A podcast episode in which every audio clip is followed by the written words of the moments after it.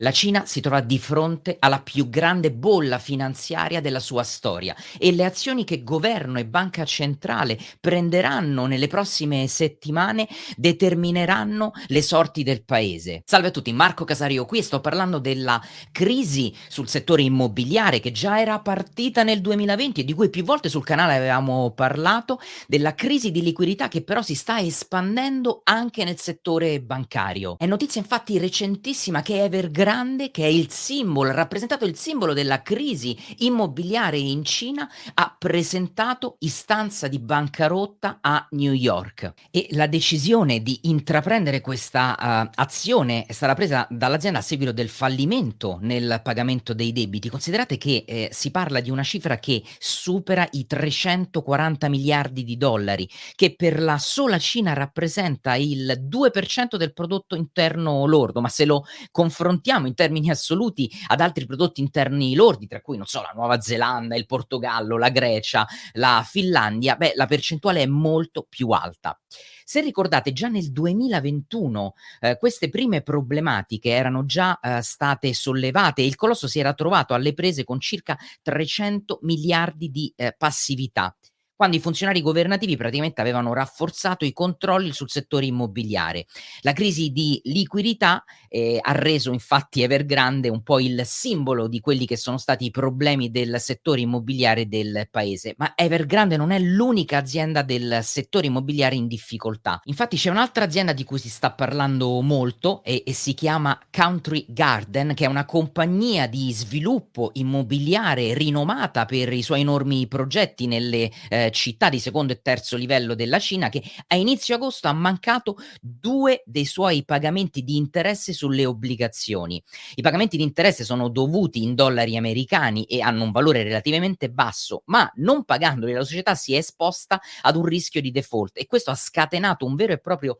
panico, ovviamente comprensibile tra gli investitori. La crisi immobiliare per la seconda mo- economia mondiale è iniziata già nel 2020, ma è stata la conseguenza di una bolla speculativa produttiva che dura da molto più tempo. Infatti eh, questa situazione in Cina sembra eh, essere più simile, come dice questo articolo, ad uno schema Ponzi, gigantesco schema Ponzi, con la liquidità che viene presa dai nuovi investitori per pagare i clienti esistenti in una spirale che ormai è diventata discendente che sta portando al collasso. Questo può essere considerato uno schema Ponzi in perfetto stile Madoff, se vi ricordate il personaggio, poiché si stanno sostanzialmente usando i soldi dei nuovi clienti per poter ripagare i vecchi e finanziare i progetti successivi. Nel corso degli ultimi ultimi tre decenni, durante i quali la popolazione cinese ha registrato una costante crescita e un sempre maggiore afflusso di cittadini nelle aree urbane, ovviamente in cerca di opportunità,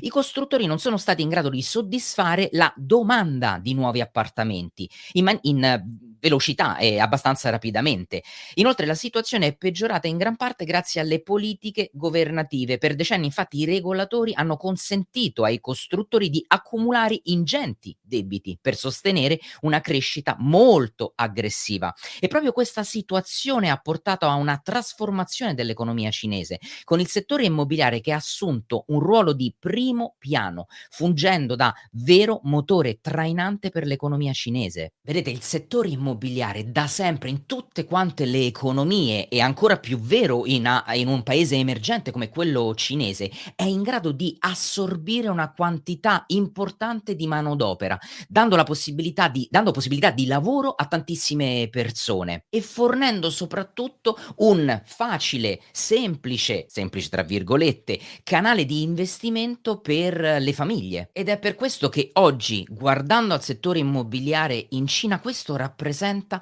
quasi un quarto del prodotto interno lordo dell'intero paese. Ma nonostante questo quadro che non è proprio positivo sulla situazione immobiliare, se andiamo a vedere i dati economici ufficiali, quindi rilasciati dall'ente statistico, un po' l'Istat eh, cinese, dall'ente ufficiale eh, per quanto riguarda le statistiche del paese, eh, i dati non sembrano così drammatici. E questo di nuovo pone una questione importante sulla veridicità dei dati che il governo cinese rilascia pubblicamente, che quindi noi trader, investitori o economisti infatti andiamo poi a leggere. Guardate, vi faccio vedere alcune slide del market briefing del Macroverse, il mio servizio di analisi macroeconomica e finanziaria. E andiamoci a mettere proprio su questa slide qui, fatemi ingrandire un po' il tutto per farvelo vedere meglio, anzi presentiamola qui a tutto schermo. Bene, da qui che cosa vediamo? Che il mercato immobiliare è stato più resiliente rispetto alla tiepida crescita economiche e soprattutto a, a, alle inadempienze degli sviluppatori. Infatti i prezzi delle case in 70 città, escluse le abitazioni che sono sovvenzionate dallo Stato, sono diminuite solo, secondo i dati ufficiali, del meno 0,23% il mese scorso rispetto a giugno. E vedete come anzi qui avevamo avuto una bella impennata eh, dei eh, prezzi e eh, quando sono scesi per la prima volta il mese precedente precedente dello 0,6%. I prezzi sono scesi poi del, di quasi mezzo punto percentuale nel eh, mercato secondario, ma se guardiamo rispetto all'agosto del 2021, i prezzi delle nuove case sono diminuiti solamente del 2,4%, mentre quelli delle case esistenti sono minu- diminuiti del 6% e le vendite di nuove abitazioni continuano invece a crescere praticamente indisturbate da marzo del 2021 2023, lo vedete da questo grafico qui. Ma vedete, vi dico sempre che in economia non potete guardare solo al numero, perché i numeri sono numeri se non li inserite in un contesto più ampio. Infatti i dati devono far parte di un data point, cioè di una collezione di dati ben più ampia che vi permette poi effettivamente di capire qual è la situazione. Questi dati che stiamo leggendo, ripeto, forniti dall'ente ufficiale statistico della Cina, vengono fuori da sondaggi, quindi sono cosiddetti soft data, eh, cioè dati che vengono fuori da sondaggi che vengono inviati al pubblico, ad aziende, a privati e ai vari settori ed è più facile ovviamente per il governo magari andare a selezionare un paniere, un bacino per quei sondaggi che li aiuti a mostrare quello che vogliono, ma soprattutto a nascondere quello che devono. Ma se andiamo a vedere i dati che provengono dagli agenti immobiliari, beh, vediamo che la situazione è completamente diversa da quella che ci dipinge eh, l'ente ufficiale della Cina. Infatti, se andiamo a vedere per esempio alcuni, eh, alcune zone eh, anche ad alto traffico, traffico perché per esempio vicino alla sede di Alibaba, e mi riferisco a Hangzhou, Beh, notiamo che i prezzi delle case sono praticamente scesi tra il 25 e il 28% rispetto ovviamente al picco che avevamo avuto nel 2021. I prezzi delle case esistenti in almeno 5 quartieri estremamente popolosi eh, di Shenzhen sono crollati del 15% negli ultimi tre anni. Questo secondo un rapporto dell'Istituto di ricerca immobiliare, spero di dire bene la pronuncia,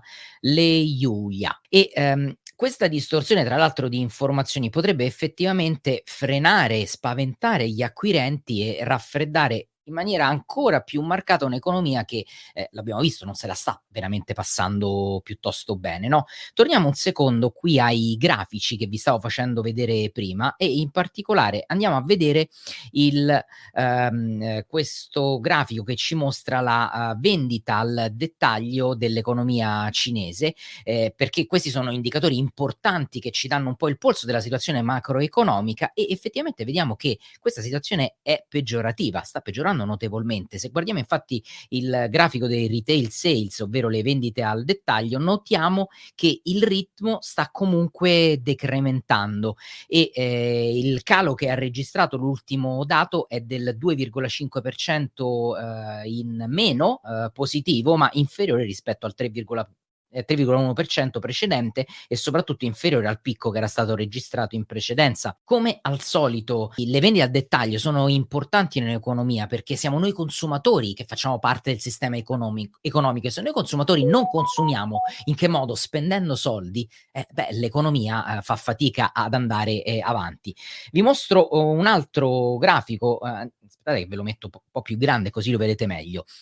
anche il tasso di crescita, questo è il tasso di crescita del prodotto interno lordo del paese, sta effettivamente diminuendo, no? E, e, e questo è sicuramente qui c'è lo zampino del settore immobiliare. Vedete come stiamo andando verso il, il basso da questo punto di, eh, di, vista. Andiamo a vedere un po' le esportazioni cinesi eh, che a luglio hanno registrato il maggior calo degli ultimi tre anni. Nei primi sette mesi dell'anno le esportazioni sono scese del 5% rispetto allo stesso periodo del 2022 e si sono attestate circa quasi a 2 trillion dollari, a 1,94. Vi faccio vedere invece le importazioni, perché il cosiddetto trade balance è importante. Il trade balance, ragazzi, è dato da um, gli export meno gli import. Le importazioni sono scese al 12,4%, um, e sono, si sono attestate a circa 201,16 miliardi miliardi di dollari. Questo è il quinto mese consecutivo, come potete vedere,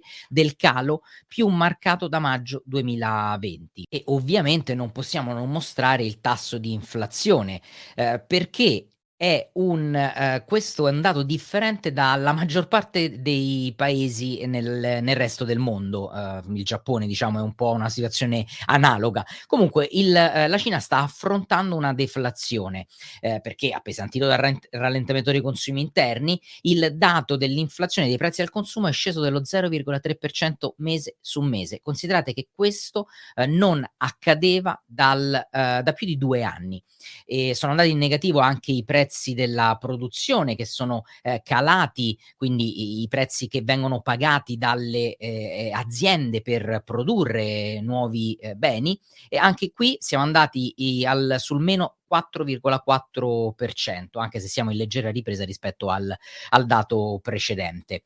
Andiamo a vedere un po' la disoccupazione, perché la disoccupazione, soprattutto nella componente eh, giovanile, eh, è ai massimi storici. E, e, questo sì che ha un impatto importante sulla ehm, crescita economica del paese, potrebbe ancora di più raffreddare il mercato immobiliare e ad aumentare la pressione sulla economia del dragone, oltre alla eh, istanza di Evergrande e al caso di Country Garden, c'è anche una situazione economica che è estremamente incerta, perché è arrivato un allarme importante di insolvenza, che questo sì potrebbe scatenare un effetto doni, domino e un nuovo momento alla Lehman Brothers americana, ricordate la grande crisi finanziaria del, 2000, eh, del 2008. Secondo il Wall Street Journal, questo articolo che vi sto mostrando, la società di eh, Zhonggong International Trust, che alla fine del 2022 gestiva, considerate, un asset eh, con un controvalore di 108 miliardi di dollari, ha recentemente mancato anche lei il pagamento di interessi per 14 milioni di eh, dollari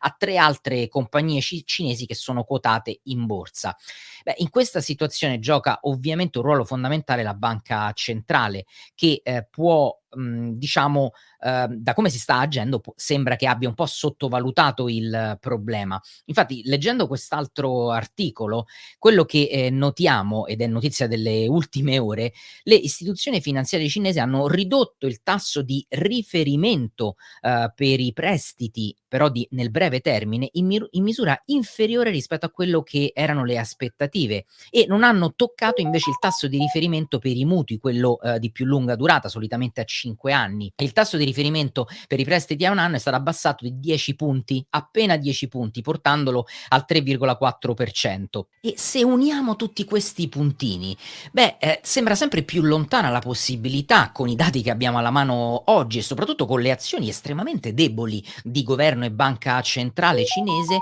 la possibilità di vedere un rimbalzo dell'economia in Cina e invece aumentano le probabilità che la Cina possa dover affrontare una stagnazione stagnazione dell'economia. Il tutto sembra molto simile a quello che accadde negli anni 90 in Giappone dove eh, il paese affrontò una prolungata eh, stagnazione economica, ma con una differenza enorme rispetto alla Cina di oggi. Il Giappone era eh, già considerato un paese altamente sviluppato, non un paese emergente come invece è la Cina. E anche se alcuni potrebbero dire che dal punto di vista della crescita economica del prodotto interno lordo la Cina sia sempre più vicina, io stesso lo ammetto, sempre più vicina ad un paese eh, sviluppato e non emergente, se andiamo a considerare il eh, reddito pro capite, beh, la Cina non è affatto nella situazione del Giappone o di qualsiasi altro paese emergente. Questo potrebbe mettere ancora più in difficoltà eh, la situazione economica eh, cinese.